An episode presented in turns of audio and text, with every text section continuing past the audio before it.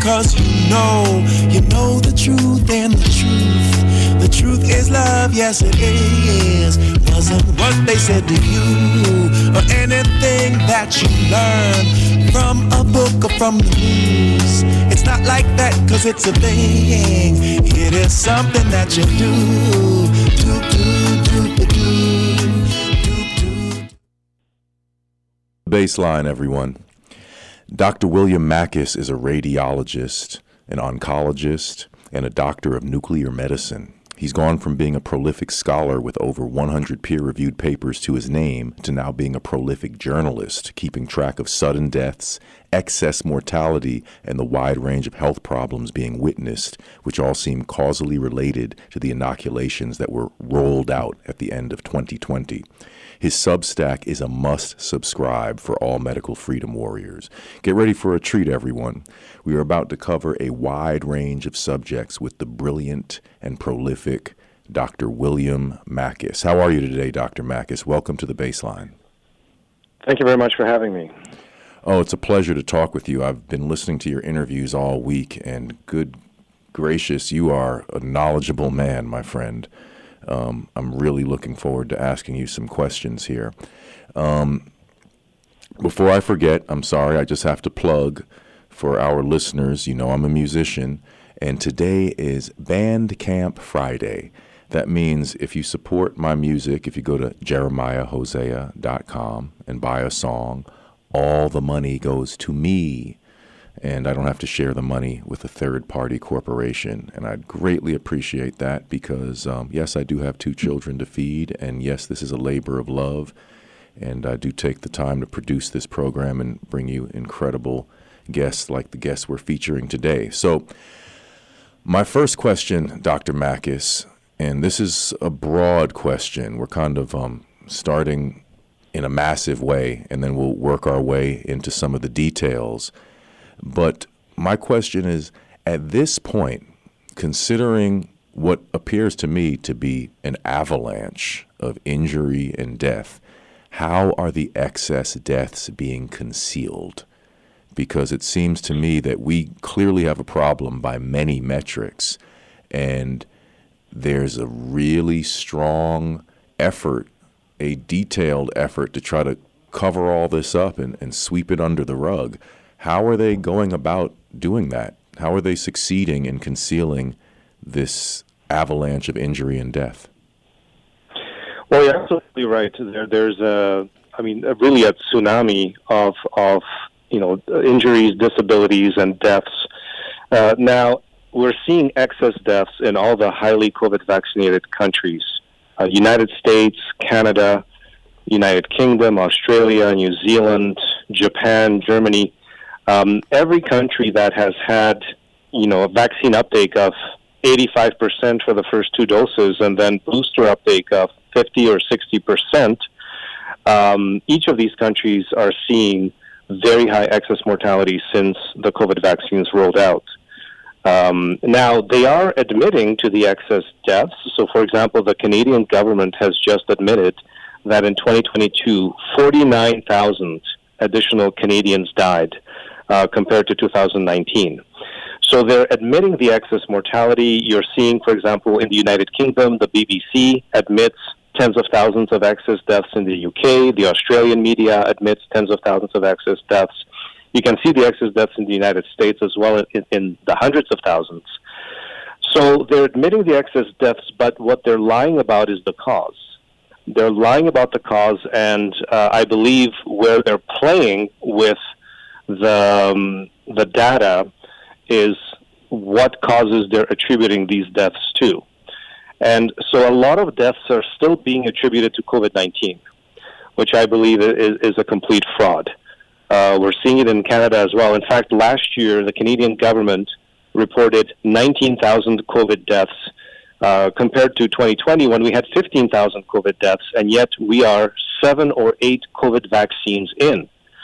So we shouldn't be seeing uh, so many COVID deaths, COVID 19 deaths. And yet the government claims that, you know, we continue to have this high death rate from COVID 19, despite the fact that the COVID has become mild. Omicron is much milder than, you know, the original strains. Um, the government has recommended, I think the Canadian government has recommended seven COVID vaccines up to now.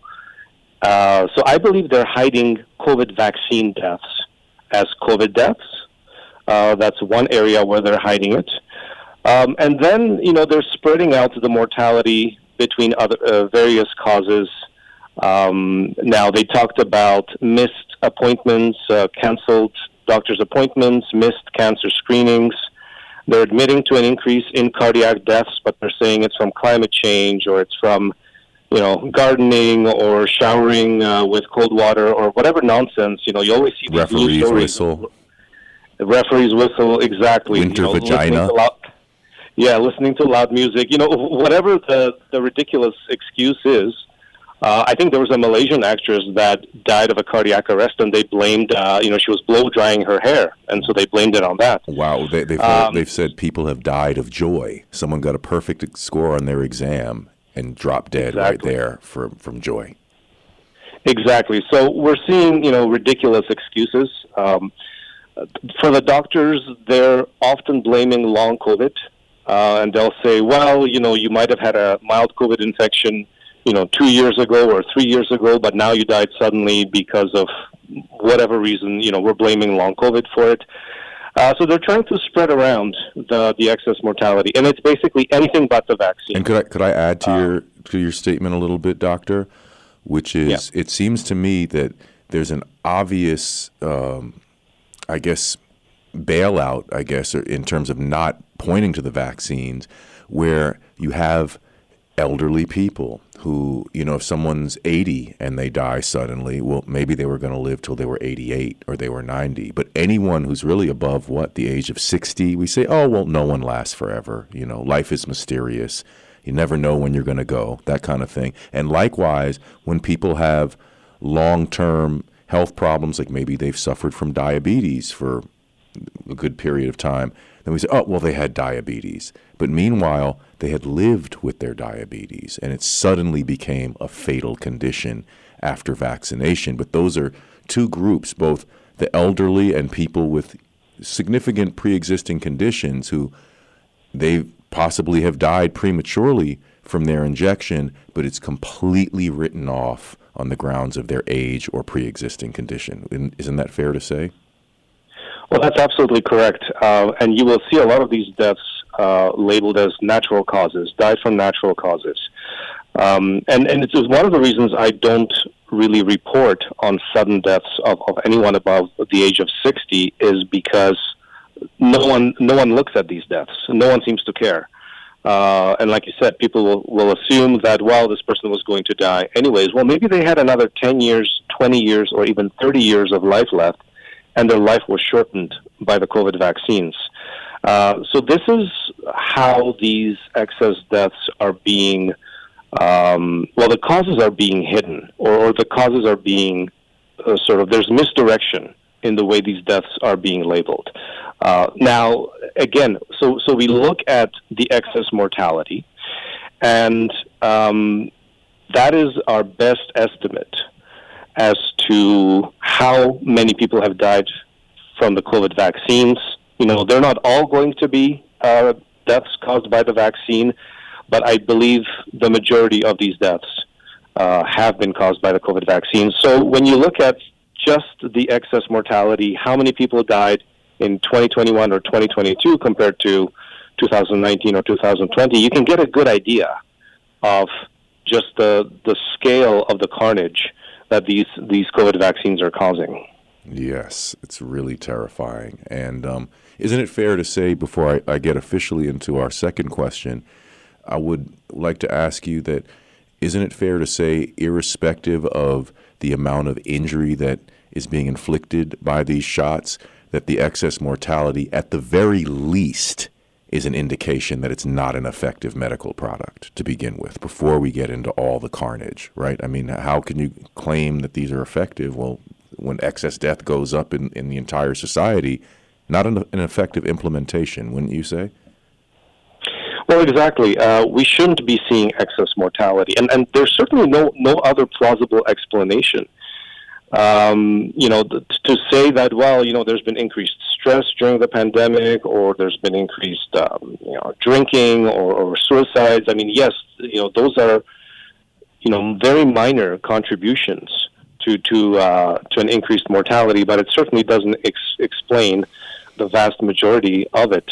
Um, and you know, even when you look at COVID deaths, we shouldn't be having more COVID deaths. We should be having far fewer COVID deaths uh, now that the vaccines have been rolled out. I mean, how are the vaccines 95% effective? How are they reducing uh, severity of, of illness and death when we have more COVID deaths than ever before, and they, they keep rolling out booster shot after booster shot?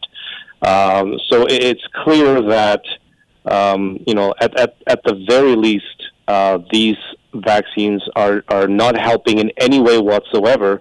But you know there is a lot of evidence that these vaccines are actually causing uh, harm, and they're causing injuries and deaths in you know in the tens of thousands, hundreds of thousands, maybe even more.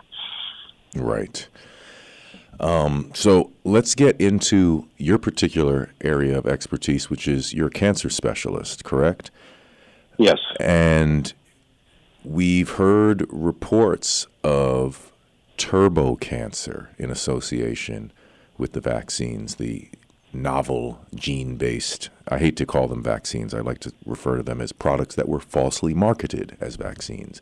But in regard to these injections, um, Dr. Ryan Cole warned in the beginning that these shots would deregulate the immune system, which would lead to an uptick in cancers, and other specialists made similar warnings. And now it seems that this is playing out.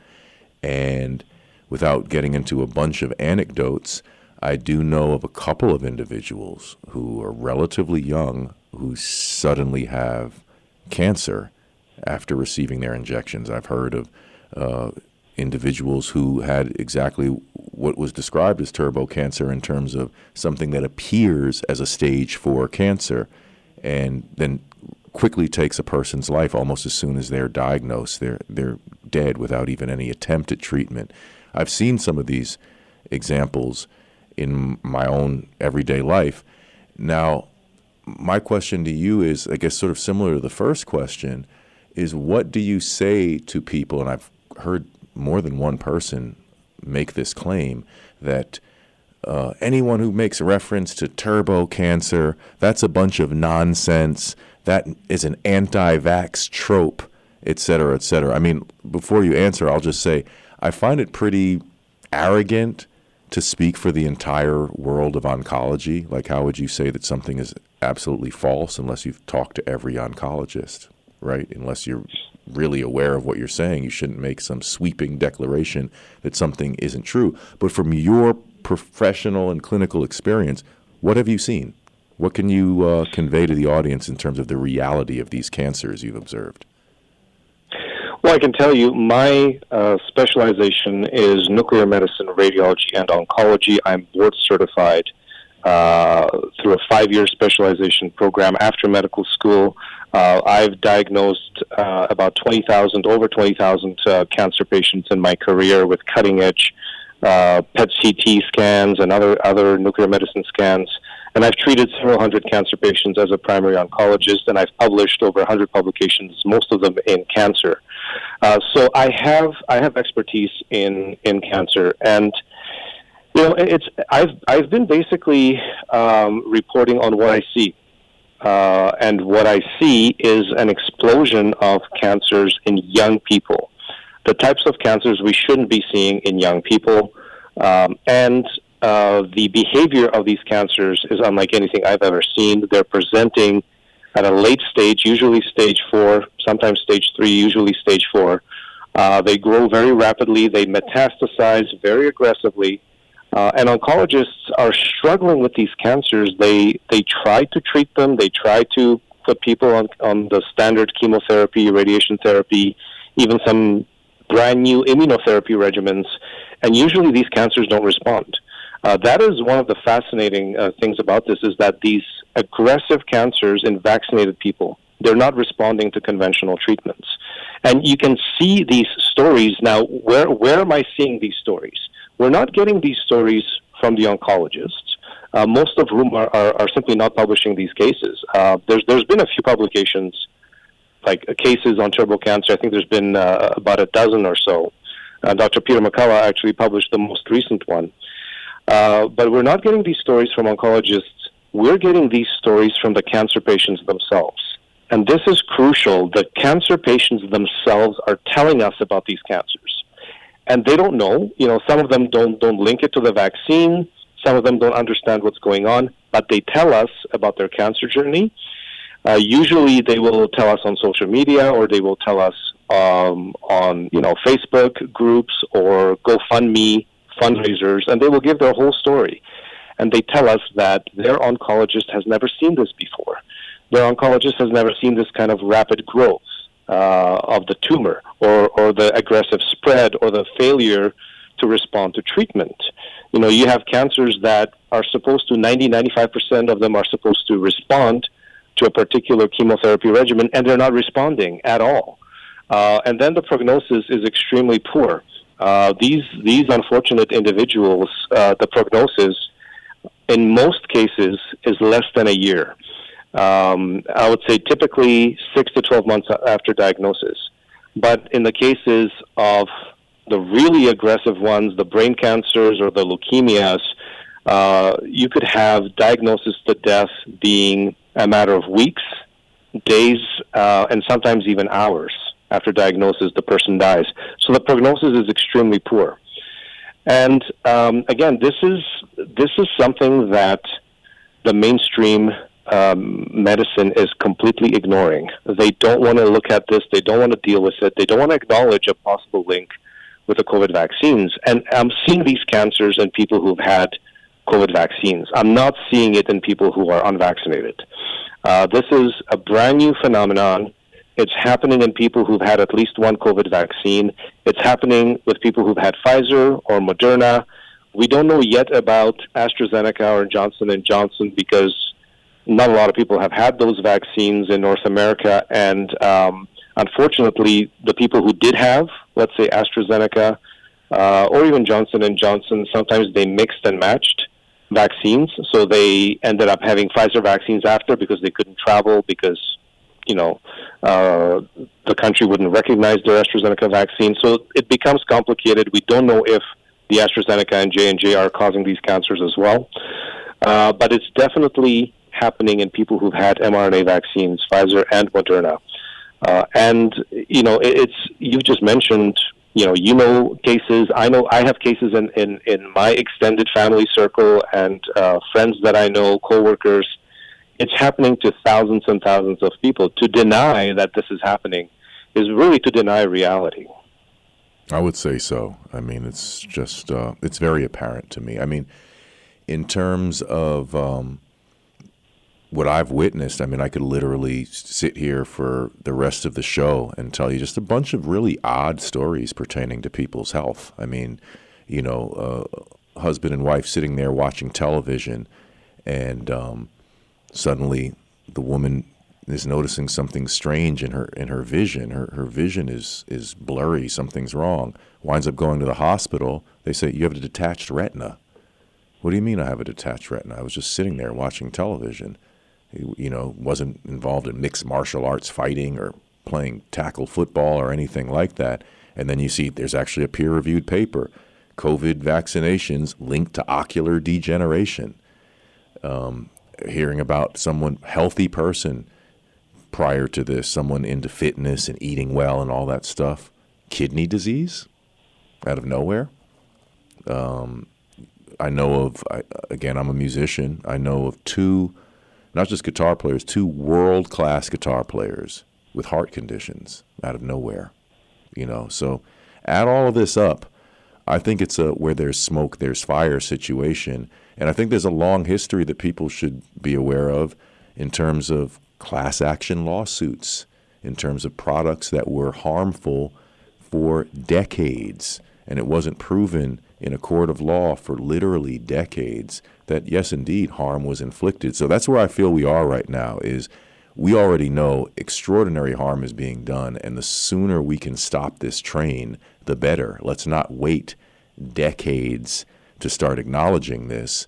Let's start addressing it now, which um, takes me actually before I get to the question of the vaccine injured, because I would like to know if, if you've been involved in any uh, support groups around that in terms of um, helping the vaccine injured. I wanted you to uh, mention the Substack you released this morning, if I'm not mistaken, in terms of these vaccinations also linked to psychosis.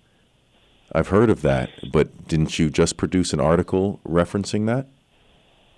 Yes.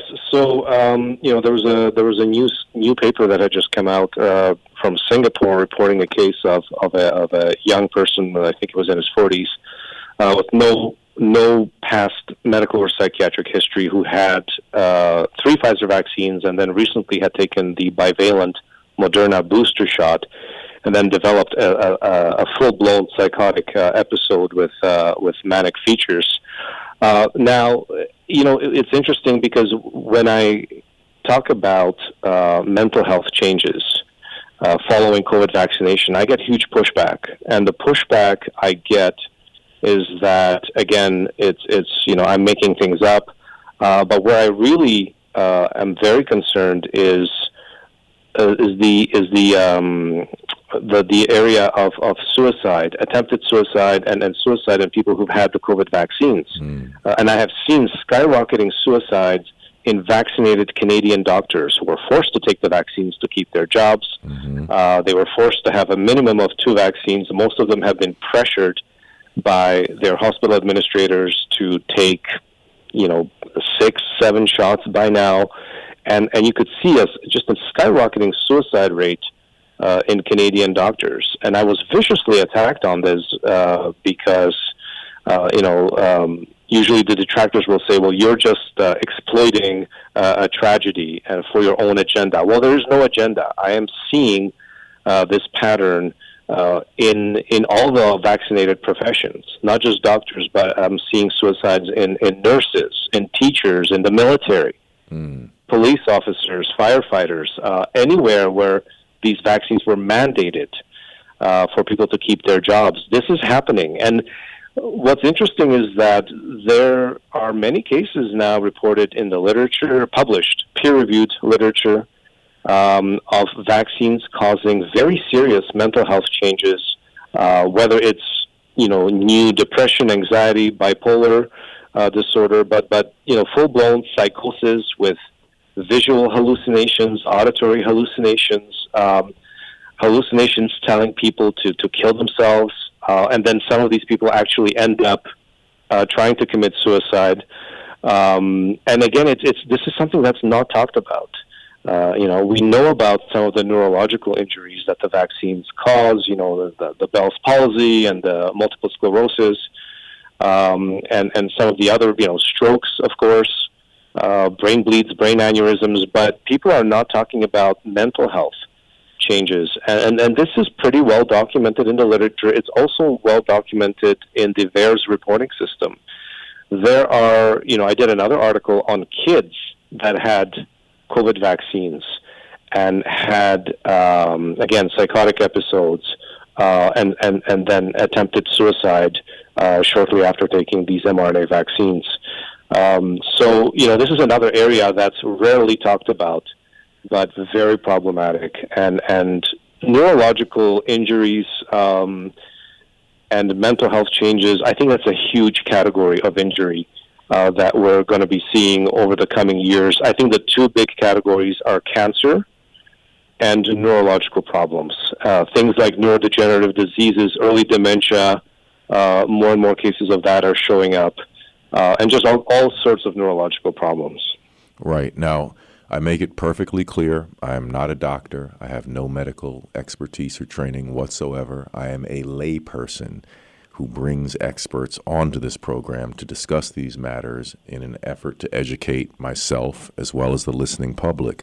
So I'm going on a limb here. I'm going to use one of my technical terms and um, ask you what is the mechanism by which this psychosis could happen. Could this be related to thrombosis? Could there be some sort of permeating of the blood brain barrier which triggers a, a mechanism in the brain? Or is that venturing too far afield to say something like that? No, not at all. Um, and, and I think uh, a good way to describe um, what's happening uh, in, in, the vast majority of injuries is, is it's the lipid nanoparticle that delivers the, the mRNA. And now we know that there's DNA contamination as well in these vaccines. Uh, in all the Pfizer and Moderna vaccine vials, they've discovered DNA contamination as well. Uh, and that gets into the lipid nanoparticle as well. But these lipid nanoparticles, we've been told that you know you get the injection in the arm, it stays in the arm, it uh, makes spike protein, teaches your immune system how to recognize the spike protein, so that if you encounter COVID in the future, your immune system is primed to respond to it quickly. And that, that's the that's the idea behind this so-called vaccine.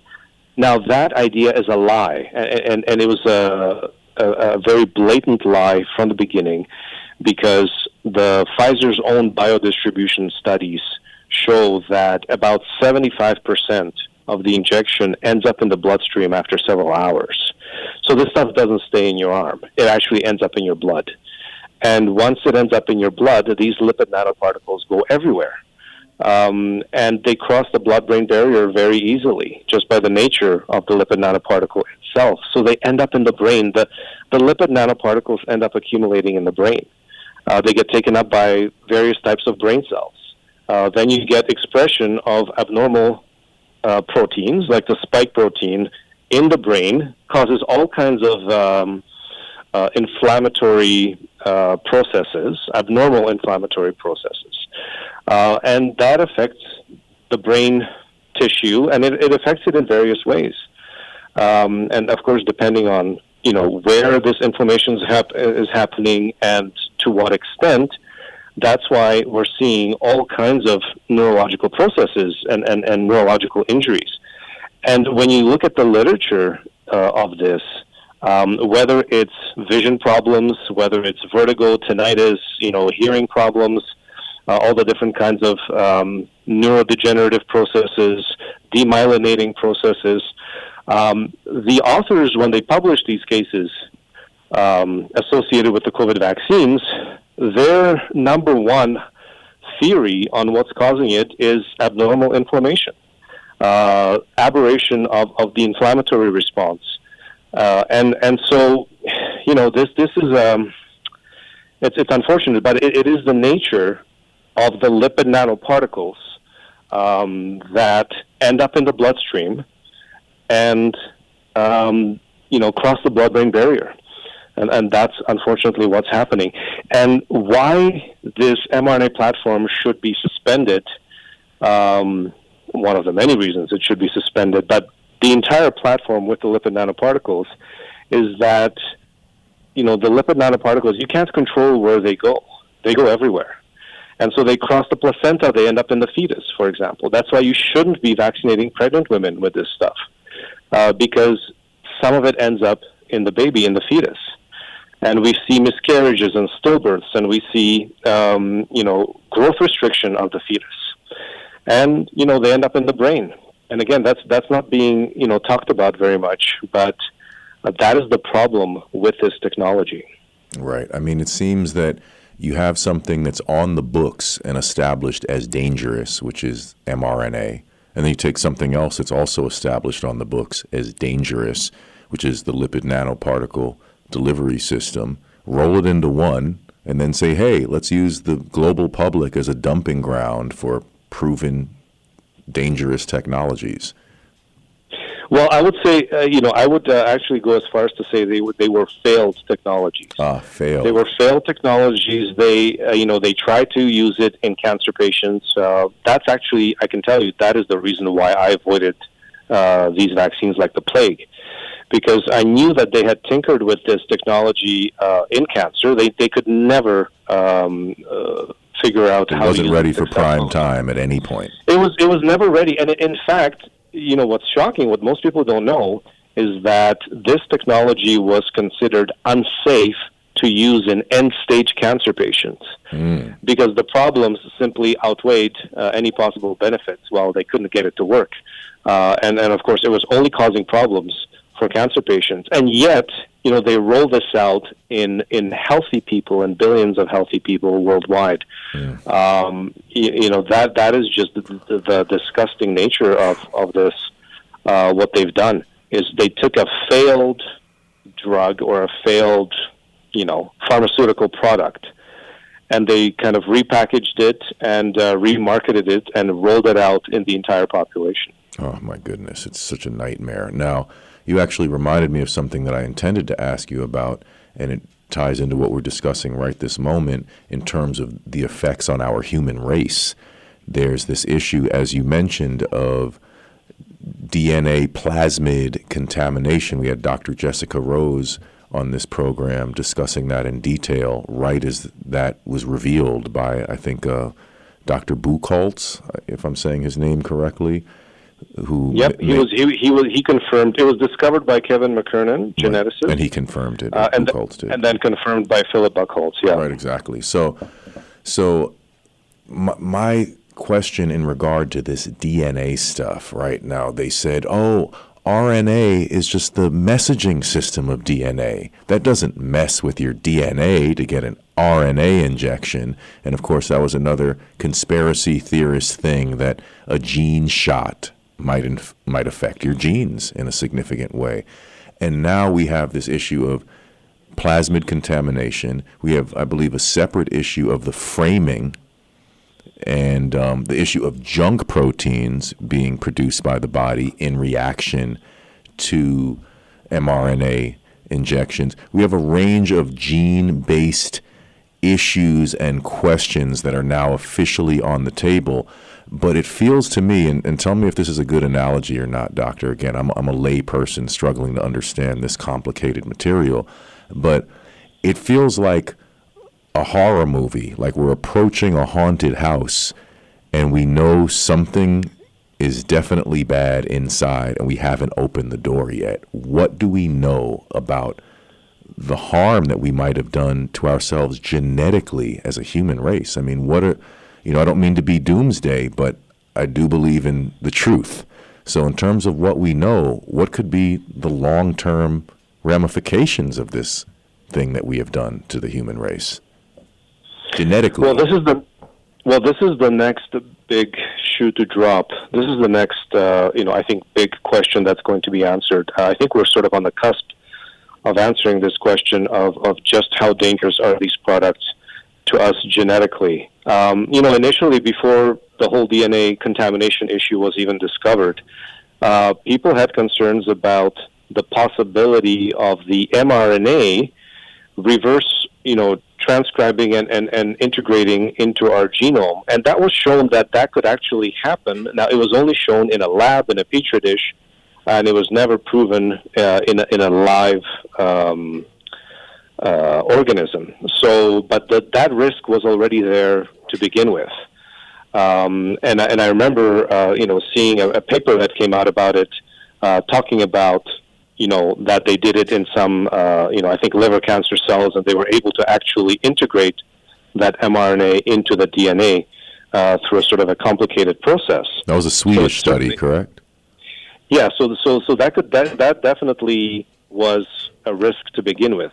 Now, once the DNA contamination was discovered, that opened a whole can of worms uh, because this DNA contamination is problematic because now you're introducing not just mRNA, which everyone claimed, no, no, it can't integrate into the genome, it can't even get into the nucleus, and so there's no genetic risk.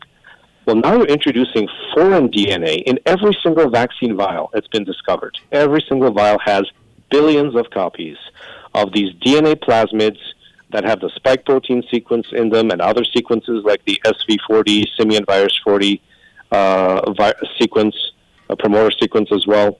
Uh, and these billions of copies of foreign DNA are being injected into people. And now you've got a situation where uh, we're actually injecting a contaminated genetic product into people with DNA, foreign DNA, that can integrate much more easily into our DNA. uh, and it can in- integrate in various places. Uh, it can knock out, um, you know, tumor suppressor genes, for example. So that could account for some of the cancers, turbo cancers that we're seeing. Um, but there's also long-term risk where if these integration events are happening and we are actually integrating spike protein DNA into our uh, genome, that could potentially be passed down to the next generations. Uh, and so, you know, babies, if they receive this, you know, DNA with this integrated sequence in it, well, they now might be producing the spike protein, uh, and it could be causing damages, you know, as soon as as soon as they're born. Um, and I think this is the next area that uh, is going to be. Uh, the, I know the research is already being done. Um, in fact, I actually saw a, a, a Twitter post uh, yesterday or this morning uh, by Philip Buckhaults, uh, cancer geneticist who confirmed the DNA contamination, U- University of South Carolina. And he put out a call um, on Twitter and he said, Listen, um, send me your samples and I will test them for, for integration of this uh, DNA contamination with the spike protein and see if a vaccinated person has actually been genetically uh, impacted by these vaccines.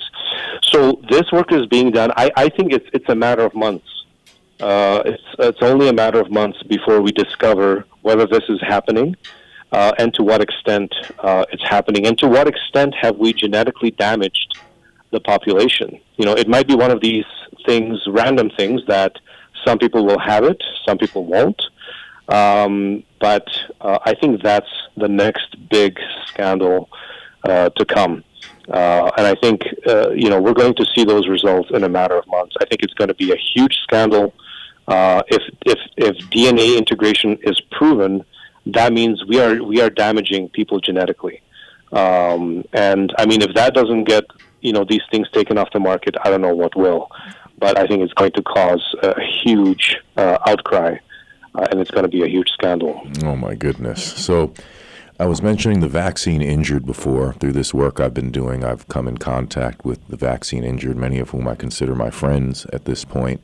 And um, I always keep them in mind when I come on the air to discuss these matters because there are large numbers of people who have been affected by these injections in a way that has been uh, ravenous. I mean, we had um, Danielle Baker on Twitter as the coerced nurse um, she lives in, in physical agony. I know a lot of people who are in a lot of pain on a daily basis since they've received these injections. Have you been involved with any um, support groups in terms of trying to find some help, trying to discover some methods of recovery for the vast number of vaccine injured? Is there any progress on that front to your knowledge? You know, uh, I'm in touch with a lot of vaccine injured people, hundreds of vaccine injured people. Uh, you know, they're trying different things.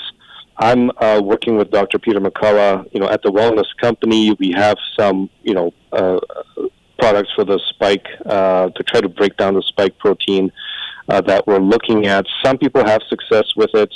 Um, you know, my approach to detoxing from these things, or at least trying to detox, uh, and minimize the damage from the spike protein is is you have to approach it from multiple angles and, and in a very broad way. Uh, it's not something that's going to be uh, helped with you know with one supplement or one you know nutraceutical. Uh, you have to approach it from multiple areas.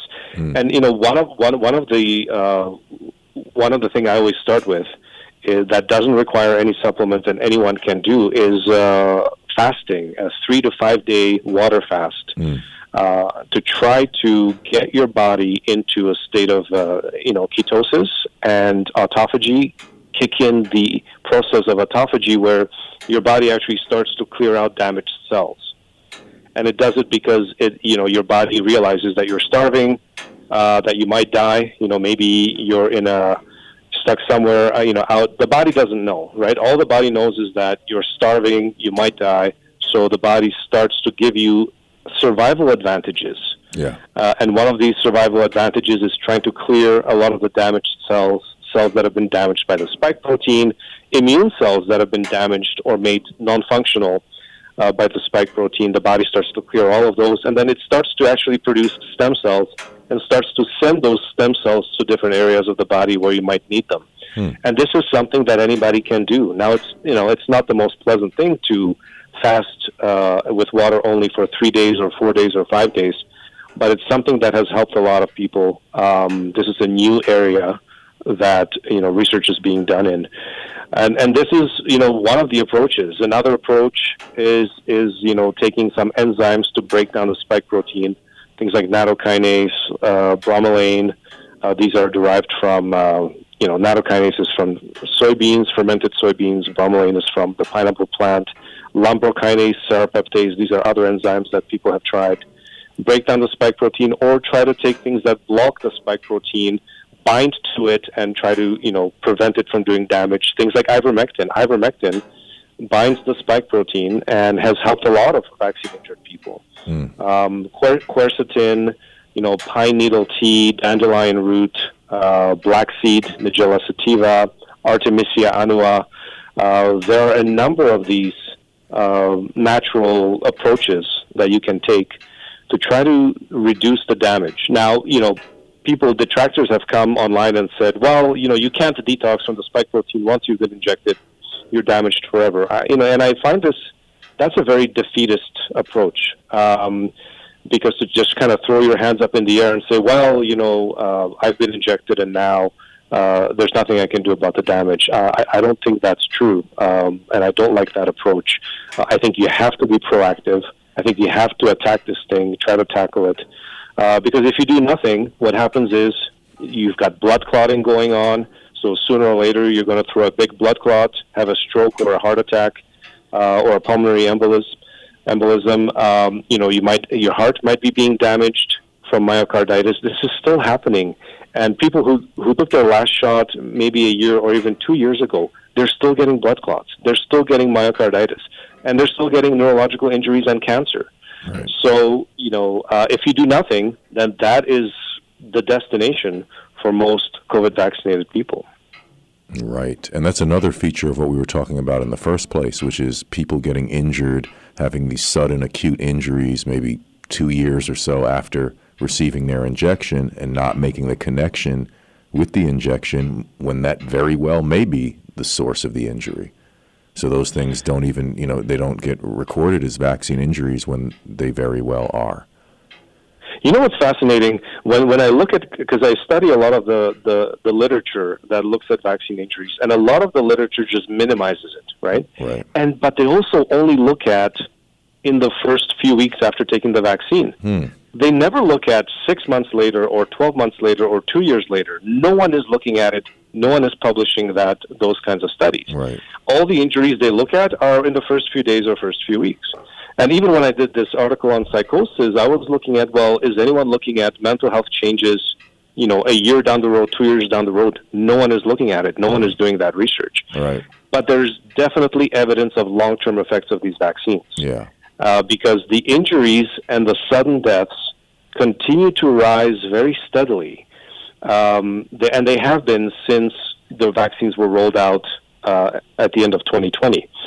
And that shouldn't be happening because people have pretty much stopped taking the booster shots. I mean, you know, the last booster shot, I think only 10% of people have taken the last booster shot. Mm.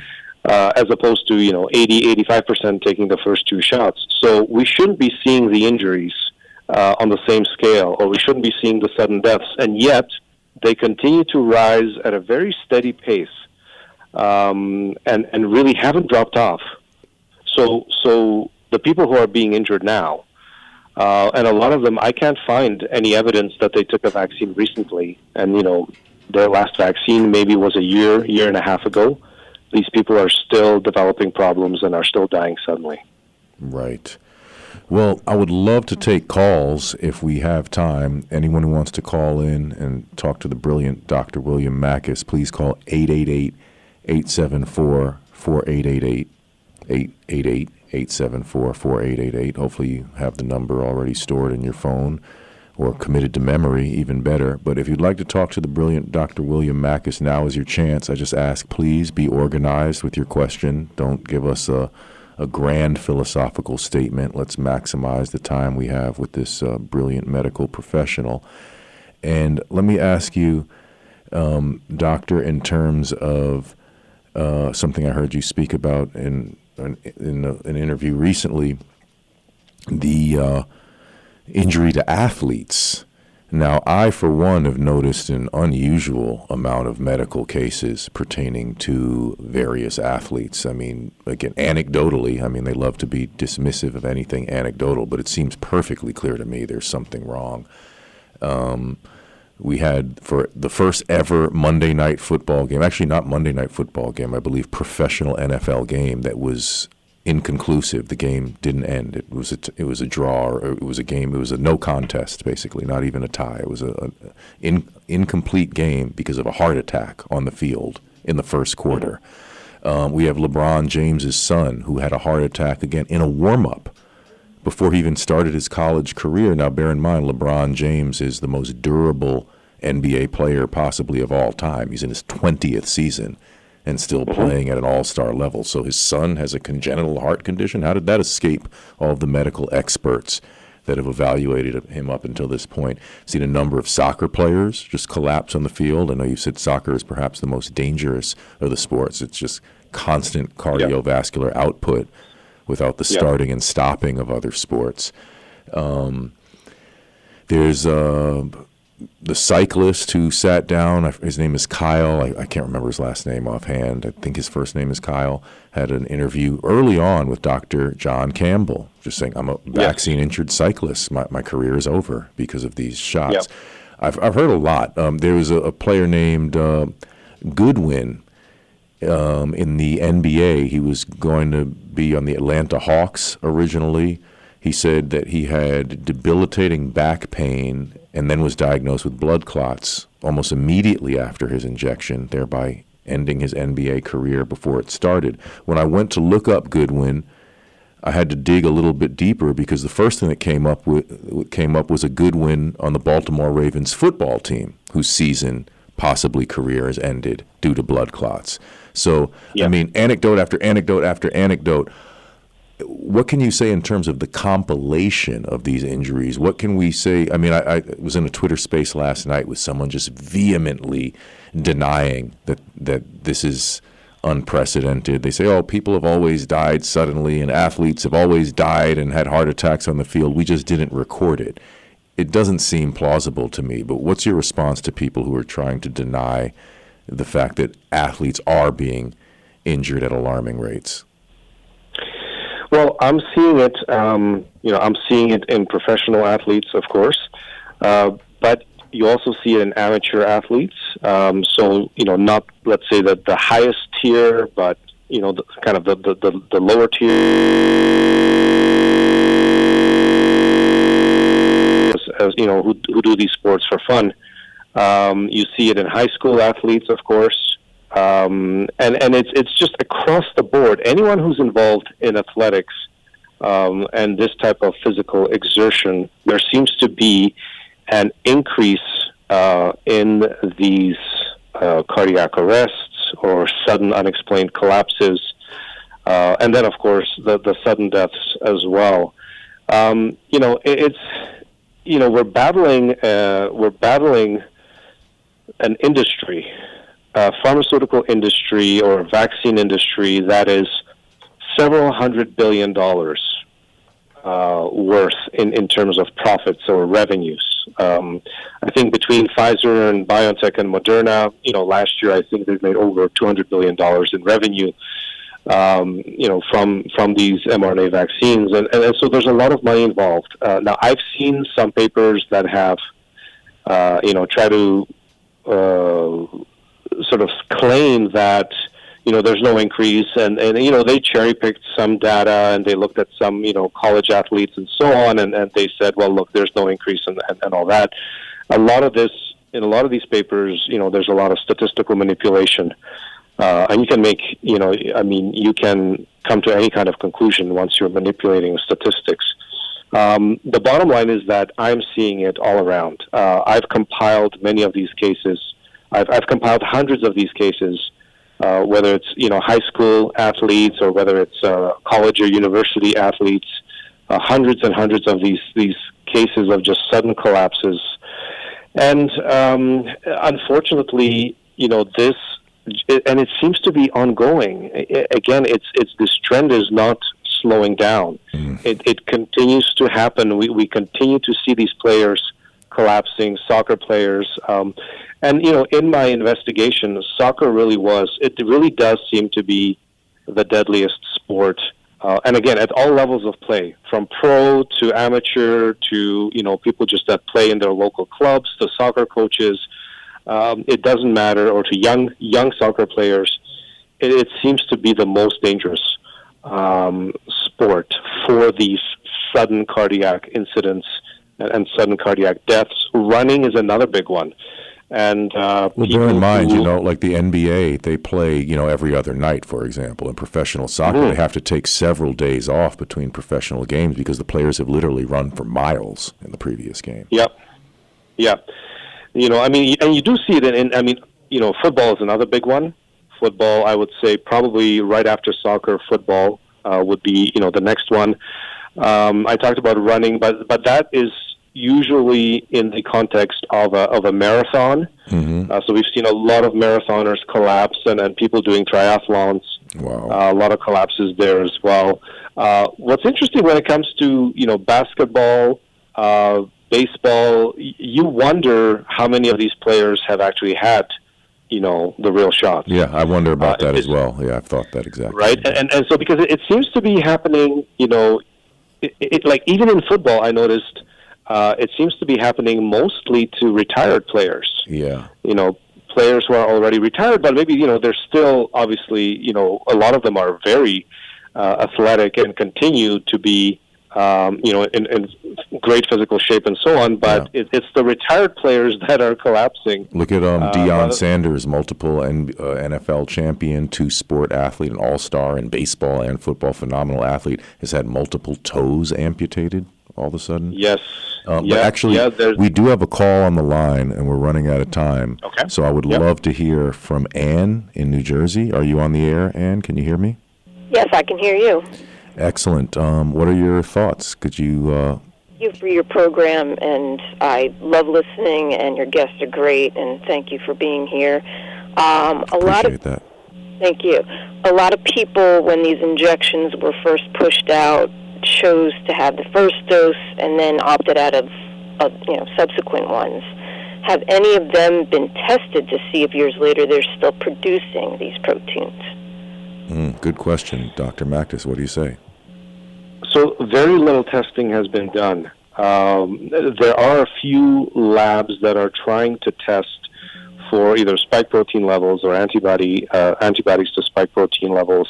Um, I can tell you that I have heard of cases, and this is just anecdotally, but I have heard of, of, of cases where people are producing spike protein, and this is like two years after their last vaccine dose and they're still producing high levels of spike protein. So, again, this is just anecdotally. A lot more work needs to be done on this, but but there is, uh, you know, there's starting to be some evidence that this this for some people this is a long term problem, and and it shouldn't be happening because you know if if the mRNA is is eventually degraded, um, then you know people shouldn't be produ- they shouldn't be producing the spike protein uh, you know, two years later. But it is happening in some people. So, and that's where you start to wonder, okay, well, did they have a, an integration event into their genome, and mm. now they're they're going they're going to be producing spike protein forever. Wow! Um, and it would so be interesting is, to see if anybody who's done these protocols at a lot of different doctors, including the one that you gave earlier, if somebody's implemented those after having a shot or two do they produce? Like, has anybody been tested on that level and say, "Oh, okay, yes, I I know what's going on. I don't want that in me. I've done something. Am I okay now?" Yes, so so work is being done on that as well. Uh, again, some of this work is being done by Dr. Peter McCullough, for example. Uh, you know, we've we've had individuals uh, I should say, he's had individuals who started taking nattokinase, for example, that breaks down the spike protein, and he has seen their D dimers levels drop, for example, right? So the D dimer is a blood test that you do that is indicative of blood clots that are forming inside your body. And if you have high D dimers, that means you've got a lot of clotting activity. Uh, and then, you know, they take the nattokinase, which is supposed to break down the spike protein, and you see those levels drop sometimes back down to normal. Um, and, and, and so, you know, when, when I talk about uh, these these natural products like nattokinase or ivermectin or quercetin or, or, or pine needle or, or, or, so on, you know, we're not just sort of guessing. We're not just, uh, you know, taking something out of the air. There, there is work being done, uh, you know, with actually testing people to see are they responding to these treatments? You know, are, are they is are their spike protein levels going down? Are there you know clotting factors going down? Right. And so there is evidence that some of these people are truly being helped by these products. Now again, a lot of work needs to be done on this, and, and ultimately, what I would love to see, and I think this is, you know, this is one of these big areas where whatever company comes out with a simple test to test for the spike protein in the blood is going to do extremely well because we need testing. Yeah. You know, we need to know who is still producing spike protein years later. We do. And that, you know, if, if they have circulating spike protein, well, it's probably damaging their heart. It's probably causing blood clots, and they're probably at high risk of sudden death. Yeah, I'm, I'm sorry to cut you off, Dr. Makis. Yeah. You are a store of knowledge. We just we're hit we hit the two o'clock mark, and I can't uh, be rude to the next show. But thank you so much, Absolutely. Dr. Makis, for being here. I, I I commend you for your commitment and thank you so much for all that you're doing for the medical freedom movement and for humanity. Well, thank you. I appreciate it. And yeah, everyone, please uh, tune in next week. We have another great guest lined up. We have a bunch of great guests lined up. The Bassline is a hot ticket at this point, so please spread the word. Um, you know, check out my Substack, buy a song today to support this program, jeremiahhosea.com, J E R E M I A H H O S E A.com. And everyone have a beautiful weekend. Thank you. Thank you.